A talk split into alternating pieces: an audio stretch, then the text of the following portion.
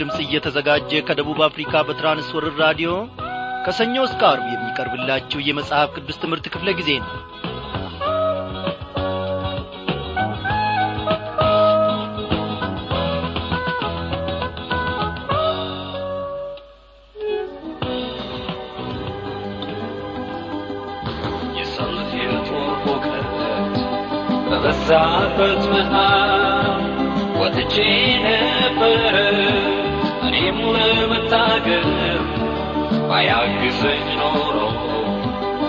የአምላኬ ጉልበቱ ፈጥኖ ባይደርስልኛው ያ ታላቅ ምሕረቱ እኔ ውጠኝ ነበር የዛሬ አልነበርኩ ግን ሆኛለሁ የዛሬ እሱም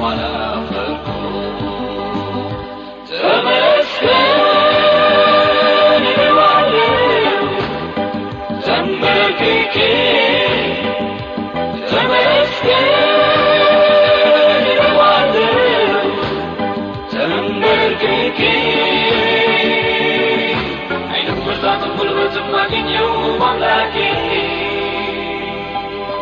ኃይልም ብርታትም ጉልበትም አገኘው በአምላኬ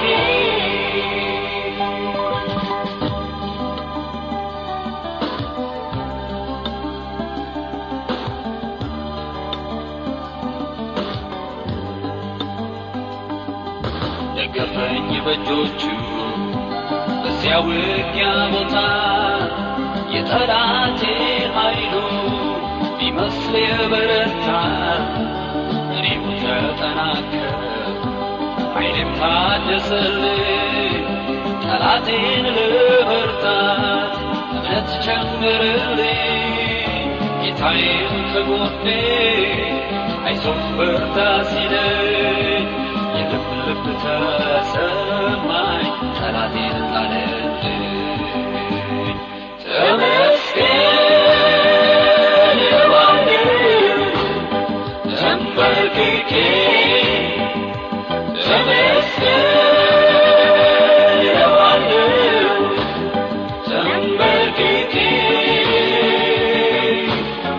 ብርታትም ጉልበትም አገኘው አምላኬ ኃይልም ብርታትም ጉልበትም አገኘው አምላኬ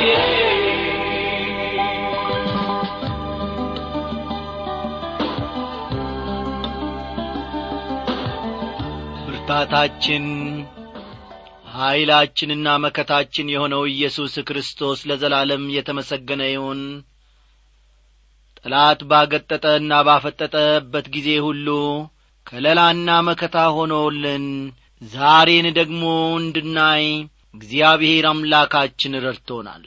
እንደምን አመሻችሁ። በጌታ የተወደዳችሁ ክብራን አድማጮቼ ዛሬም እግዚአብሔር አምላካችን ቸርነቱንና ምሕረቱን አስፍቶልንና አብዝቶልን በቃሉ ማድ ፊት አንድ ላይ እንድንሰበሰብ ደግሞ እነሆ ይህንን ዕድል ሰጥቶናል።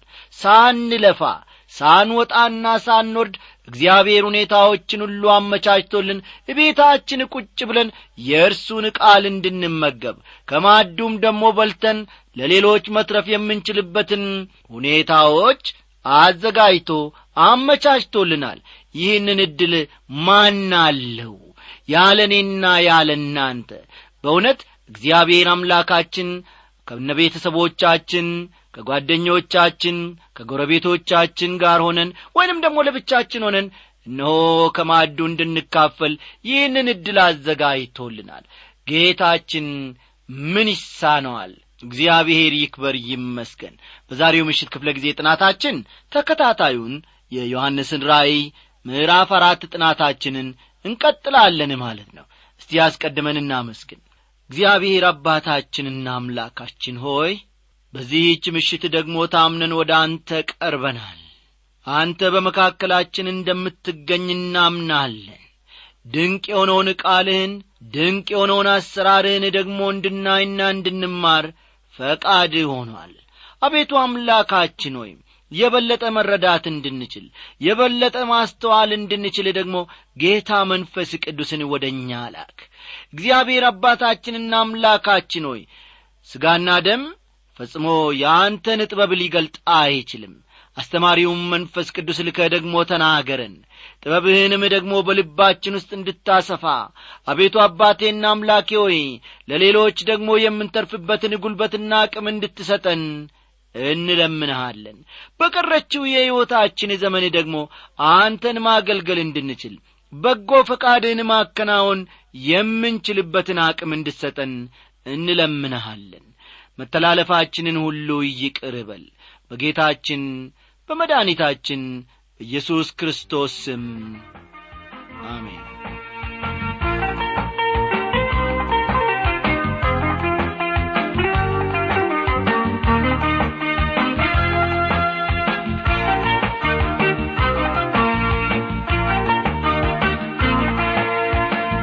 ክቡራን አድማጮች ባለፈው ክፍለ ጊዜ ጥናታችን እንደምታስታውሱት ስለ ሀያ አራቱ ሽማግሌዎች ስለ አራቱ እንስሶች ኢየሱስ ክርስቶስ በአንበሳ መወከሉን እርሱም ደግሞ እንደ ንጉሥ መኖሩን እንደ ንጉሥም መሞቱን እንደ ንጉሥም ከሞት መነሳቱን እንደ ንጉሥ ተመልሶ መምጣቱን በተጨማሪም ደግሞ በማቴዎስ ወንጌል ጌታ ኢየሱስ ክርስቶስ ያደረገውን ሁሉ እንደ ንጉሥ ማድረጉን በማርቆስ ወንጌል ደግሞ ጌታ ኢየሱስ ክርስቶስ አገልጋይ ወይም ባሪያ ሆኖ መቅረቡን በሉቃስ ወንጌል ደግሞ ጌታ ኢየሱስ ክርስቶስ እንደ ሰው ሆኖ መቅረቡን እንዲሁም ደግሞ በዮሐንስ ወንጌል አምላክነቱን ስንመለከት ነበረ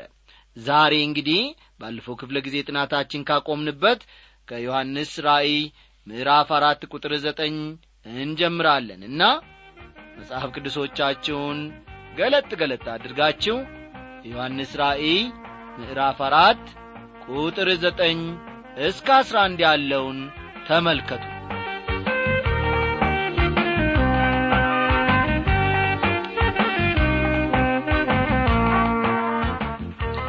እንስሶቹም በዙፋኑ ላይ ለተቀመጠው ከዘላለም እስከ ዘላለም በሕይወት ለሚኖረው ለእርሱ ክብርና ውዳሴ ምስጋናም በሰጡት ጊዜ ሀያ አራቱ ሽማግሌዎች በዙፋኑ ላይ በተቀመጠው ፊት ወድቀው ከዘላለም እስከ ዘላለም በሕይወት ለሚኖረው እየሰገዱ ጌታችንና አምላካችን ሆይ አንተ ሁሉን ፈጥረሃልና ስለ ፈቃድህም ሆነዋልና ተፈጥረውማልና ክብር ውዳሴ ኀይልም ልትቀበል ይገባሃል እያሉ በዙፋኑ ፊት አክሊላቸውን ያኖራሉ ይላል።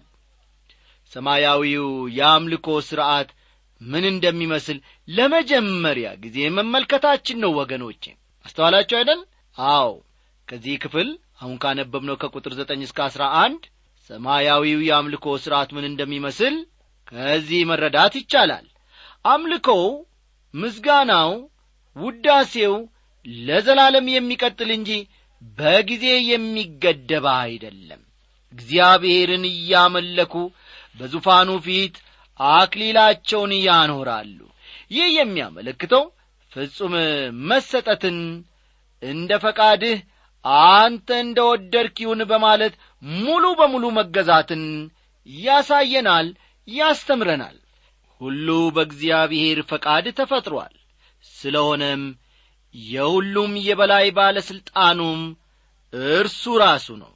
እያንዳንዳችን በእግዚአብሔር ዓላማና ዕቅድ ውስጥ ራሱን የቻለ ስፍራ አለን። ስለዚህም ከዘላለም እስከ ዘላለም አምልኮና ምስጋና ይገባዋል። አሜን።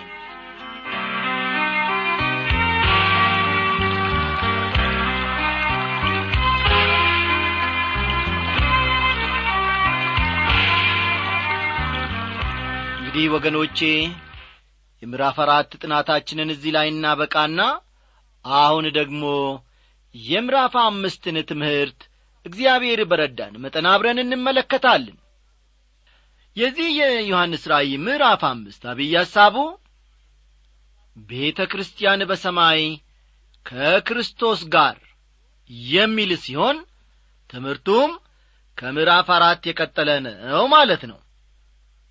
ቤተ ክርስቲያን በሰማይ ከክርስቶስ ጋር የሚለው ቀጣዩ የምዕራፍ አራት ትምህርት ነው ማለት ነው።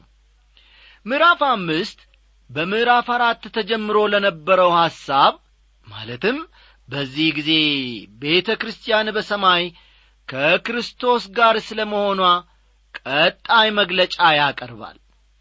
ወደ አንድ አገር ከመሄዳችሁ በፊት ስለዚያ አገር ማወቅ ጠቃሚ ነው። አንድን ንብረት ከመግዛታችሁ በፊት ስለዚያ ንብረት ተገቢ ግንዛቤ ሊኖራችሁ ይገባል። እንደዚሁም ክርስቲያኖች ነን የምንል ሁሉ የመጨረሻ ግባችንም እዚያ ይሆናል።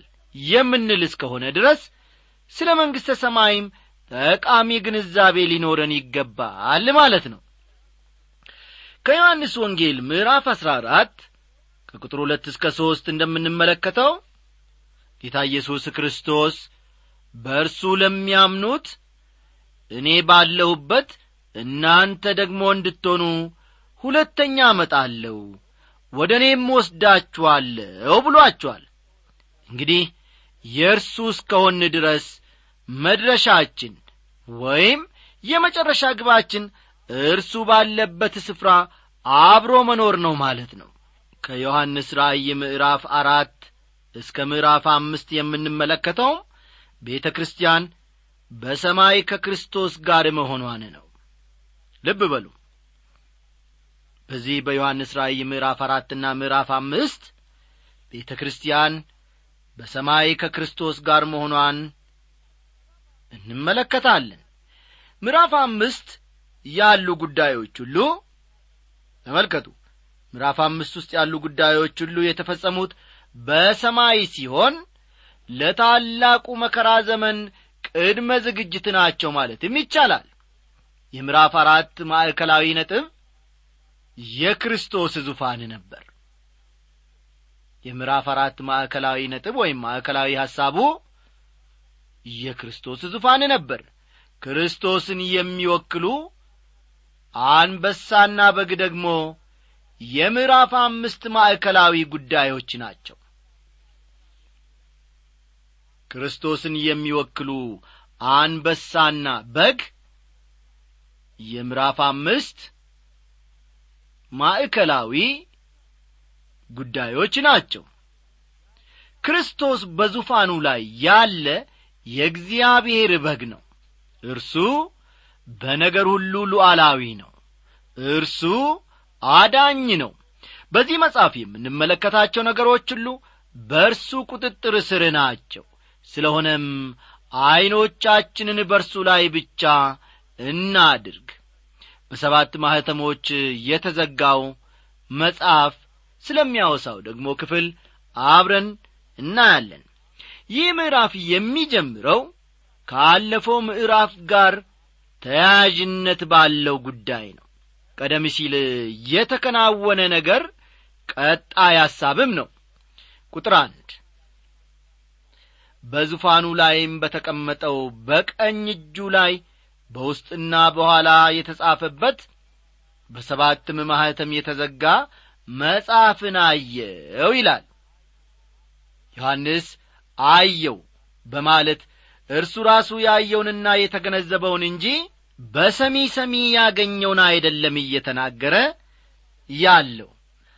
አየው ማለቱ ብቻ ሳይሆን ሰማው በማለትም ደጋግሞ ይናገራል እኛ አገልጋይነን የምንል ወገኖችም እንዲሁ የምናስተምረውን ወይም የምንሰብከውን የእግዚአብሔርን ቃል ሰዎች ማየት ወይም መስማት በሚችሉበት ሁኔታ ማቅረብ ይኖርብናል። እስክናየው ወይም እስክንሰማው ከዚያም አልፎ በሌሎች የስሜት ዋሳቶቻችን ድረስ እንኳ እስክንለማመደው ድረስ የእግዚአብሔር ቃል እውን ሊሆንልን ይገባል። ለምሳሌ ያክል የዮሐንስ ራእይ ስለ እሳቱና የእሳት ወላፈኑ ሲናገር የምናሸተው ወይም ሙቀቱ የሚሰማን ያክል ይሆናል ወይም ደግሞ መሆን አለበት ማለት ነው። ይህ የሚያሳየው የአገላለጹን ብርታት ነው። አገላለጹ ምን ያክል ያው መሆኑን ነው የሚያሳየው። በዚህ ምዕራፍ በእግዚአብሔር አብ እጅ በሰባት ማኅተሞች የተዘጋ አንድ ጥቅልል ጽሑፍ እንመለከታለን። በዮሐንስ ራእይ ላይ ጥልቅ ጥናትና ምርምር ያደረጉ አንድ የእግዚአብሔር ሰው እንደሚናገሩት ከሆነ በዚያ ዘመን በጽሑፍ የሰፈረ ኑዛዜ በሰባት ማኅተሞች ይታሸግ ነበር። አስተውሉ። በዚያ ዘመን በጽሑፍ የሰፈረ ኑዛዜ በስንት ማኅተሞች ይታሸግ ነበር? በሰባት ማኅተሞች ይታሸግ ነበረ ይህንንም አውግስጦስ ቄሳርና ቬስፖሲያን በሞት አፋፍ ላይ በነበሩበት ጊዜ በጽሑፍ እንዲሰፍርላቸው ከጠየቁት ኑዛዚያቸው ማረጋገጥ ይቻላል። ቀደም ብለን እንደ ተመለከትነው በዮሐንስ ራእይ ውስጥ ሰባት ቁጥር መደጋገሙ ያለ ምክንያት አይደለም በዚያ ዘመን በሮማውያን ዘንድ የተለመደ ጉዳይ ስለ ነበረም አይደለም። አንዳንድ ሰዎች ይህን ጥቅልል መጽሐፍ የአዲስ ኪዳን መጽሐፍ ብለውታል። ሌሎች ደግሞ የፍርድ መጽሐፍ በማለት ይጠሩታል። ዋልተር ስኮት የተባሉ ሰው ደግሞ ይህን ጥቅልል መጽሐፍ ይህን ዓለም በተመለከተ እግዚአብሔር ዓላማና ዕቅዱን ሁሉ ያሰፈረበት መጽሐፍ ብለውታል። ከዚህ ከዮሐንስ ራእይ በማያሻማና በማያወላውል ሁኔታ የምንመለከተው ነገር ቢኖር ክርስቶስ በነገር ሁሉ ላይ ባለ ሥልጣን መሆኑን ነው።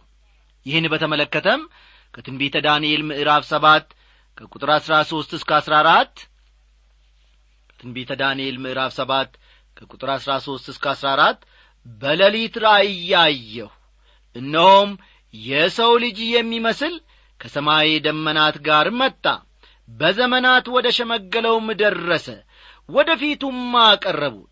ወገኖችና አሕዛብ በልዩ ልዩ ቋንቋም የሚናገሩ ሁሉ ይገዙለት ዘንድ ግዛትና ክብር መንግሥትም ተሰጠው። ግዛቱም የማያልፍ የዘላለም ግዛት ነው። መንግሥቱም የማይጠፋ ነው የሚልን ቃል እናነባለን። ከትንቢተ ዘካርያስ ደግሞ ተመልሼም ዐይኖቼን አነሳው።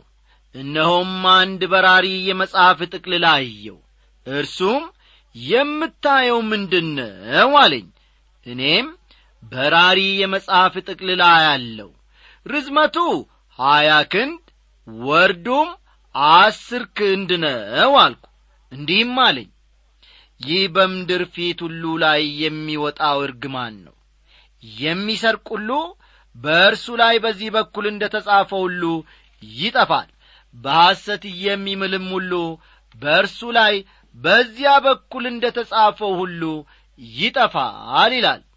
ዘካርያስ ምዕራፍ አምስት ከቁጥር አንድ እስከ ሦስት ያለውን ልብ ይሏል ከዚህ ቀደም ሲል የዮሐንስ ራእይን ለመረዳት ከፈለጋችሁ ትንቢተ ዘካርያስን በሚገባ ማጥናት እንደሚኖርባችሁ መናገሬ ይታወሳል።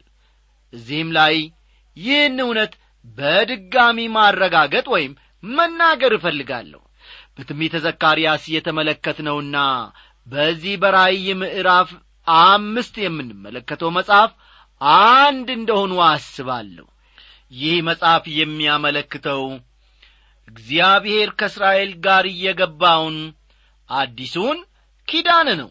ይህን ኪዳን በተመለከተ እግዚአብሔር በተደጋጋሚ መናገሩ ይታወሳል። ለምሳሌ ያክል ኤርምያስ ሰላሳ አንድ ቁጥር ሰላሳ አንድና ቁጥር ሰላሳ ሦስት ኤርምያስ ሰላሳ አንድ ቁጥር ሰላሳ አንድና ቁጥር ሰላሳ ሦስት እነሆ ከእስራኤል ቤትና ከይሁዳ ቤት ጋር አዲስ ቃል ኪዳን የምገባበት ወራት ይመጣል ይላል። ሐዋርያው ጳውሎስ ደግሞ በሮሜ መልእክቱ እንደዚሁም እስራኤል ሁሉ ይድናል እንዲህ ተብሎ እንደ ተጻፈ መድኃኒት ከጽዮን ይወጣል ከያዕቆብም ኀጢአተኝነትን ያስወግዳል ኀጢአታቸውንም ስወስድላቸው ከእነርሱ ጋር የምገባው ኪዳን ይህ ነው ብሏል። በዕብራውያን መልእክትም እንዲሁ ከዚያ ወራት በኋላ ከእነርሱ ጋር የምገባው ኪዳን ይህ ነው ይላል ጌታ። በልባቸው ሕጌን አኖራለሁ በልቦናቸውም እጽፈዋለሁ የሚልን ቃል እናነባለን።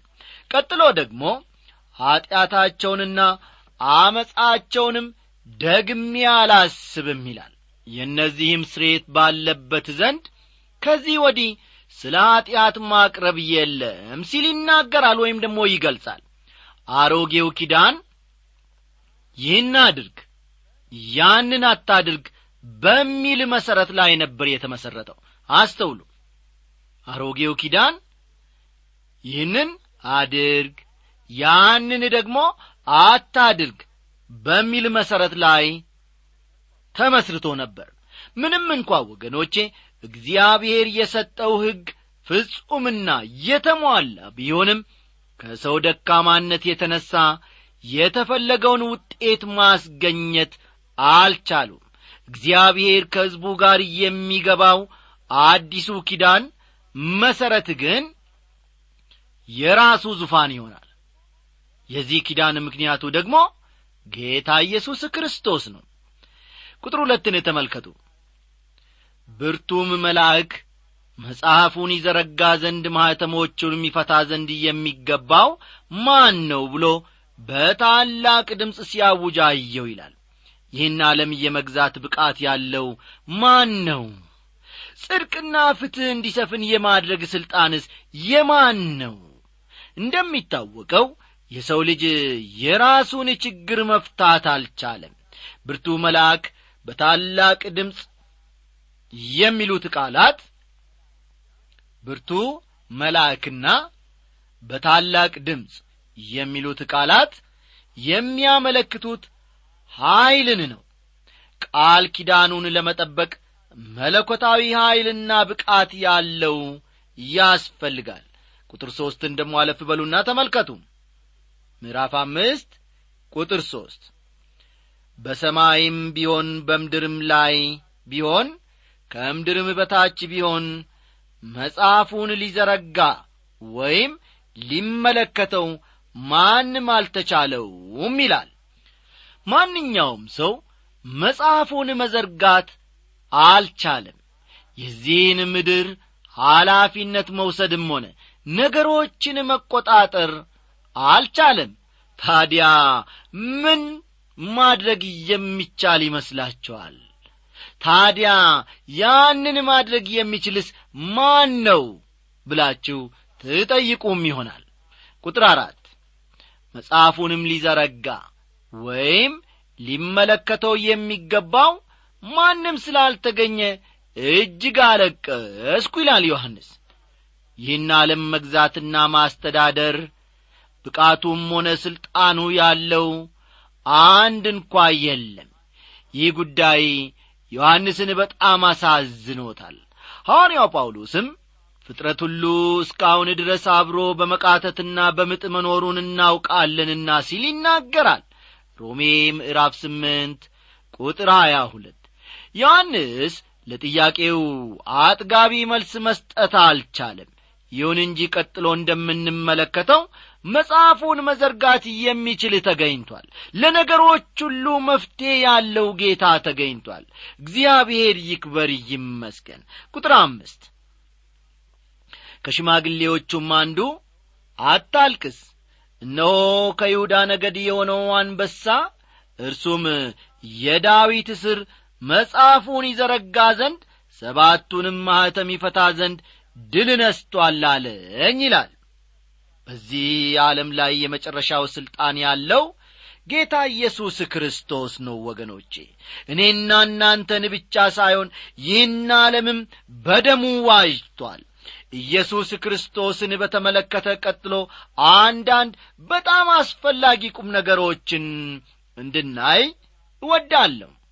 ከይሁዳ ነገድ የሆነው አንበሳ የሚለው ከእስራኤል ወገን ከይሁዳ ዘር መሆኑን ያመለክታል ከይሁዳ ነገድ የሆነው አንበሳ የሚለው ከእስራኤል ወገን ከይሁዳ ዘር መሆኑን ያመለክታል። ሽማግሌው ያዕቆብ ሞት አፋፍ ላይ በነበረበት ጊዜ አስራ ሁለቱን ልጆቹን ጠራና ባረካቸው። ይሁዳን በተመለከተ ሲናገር ይሁዳ የአንበሳ ደቦል ነው። ልጄ ሆይ ካደንህ ወጣ እንደ አንበሳ አሸመቀ እንደ ሴት አንበሳማ አደባ። ያስነሳውስ ዘንድ ማን ይችላል? በትረ መንግሥት ከይሁዳ አይጠፋም የገዢም ዘንግ ከእግሮቹ መካከል። ገዢ የሆነው እስኪመጣ ድረስ የአሕዛብ መታዘዝም ለእርሱ ይሆናል ሲል ይናገራል። ዘፍጥረት ምዕራፍ አርባ ዘጠኝ ቁጥር ዘጠኝና አስርን ተመልከቱ። ዘፍጥረት ምዕራፍ አርባ ዘጠኝ ከቁጥር ዘጠኝ እስከ አስር ያለውን ልብ ይሏል። ጌታ ኢየሱስ ክርስቶስ ወገኖቼ ከይሁዳ ነገድ የሆነው አንበሳ ነው። ከሁለተኛ ሳሙኤል ምዕራፍ ሰባት ዳዊትን አስመልክቶ ከሁለተኛ ሳሙኤል ምዕራፍ ሰባት ዳዊትን አስመልክቶ እግዚአብሔር በገባው ተስፋ ከዘርህ እስራኤልን ብቻ ሳይሆን ዓለምን ሁሉ የሚገዛ ሰው አስነሳለሁ ብሎ ነበር። በዚሁ ትንቢትም መሠረት እነሆ ኢየሱስ ክርስቶስ መድኃኒታችን ለእኔና ለእናንተ ለዓለሙ ፍጥረት ሁሉ ሞተ ከሞትም ተነሣ። አሁን በዚህኝ ሰዓት እንኳ በአባቱ ቀኝ ቁጭ ብሎ ስለ እኔና ስለ እናንተ ኀጢአት ይማልዳል መደንገጥ መረበሽ አይገባንም። ስለ ነገ መፍራትም አይገባንም። አዎ ማዕበሉ በእኛ ላይ ቢያፏጭ አፉንም ከፍቶ ጠላት ሊውጠን ቢፈልግ እግዚአብሔር በስፍራው ቁጭ ብሎ ሁኔታዎችን ሁሉ ይቈጣጠራልና አንደናገጥ አንታወክ ወገኖቼ። አዎ የማዕበሉ ጌታ ኢየሱስ ክርስቶስ በስፍራው አለ።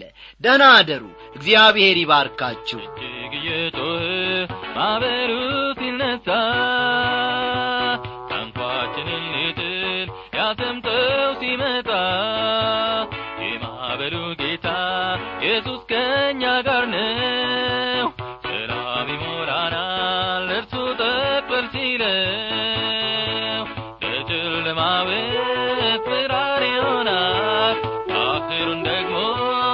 ያሻግራል ይህ እግዚአብሔር እንዴት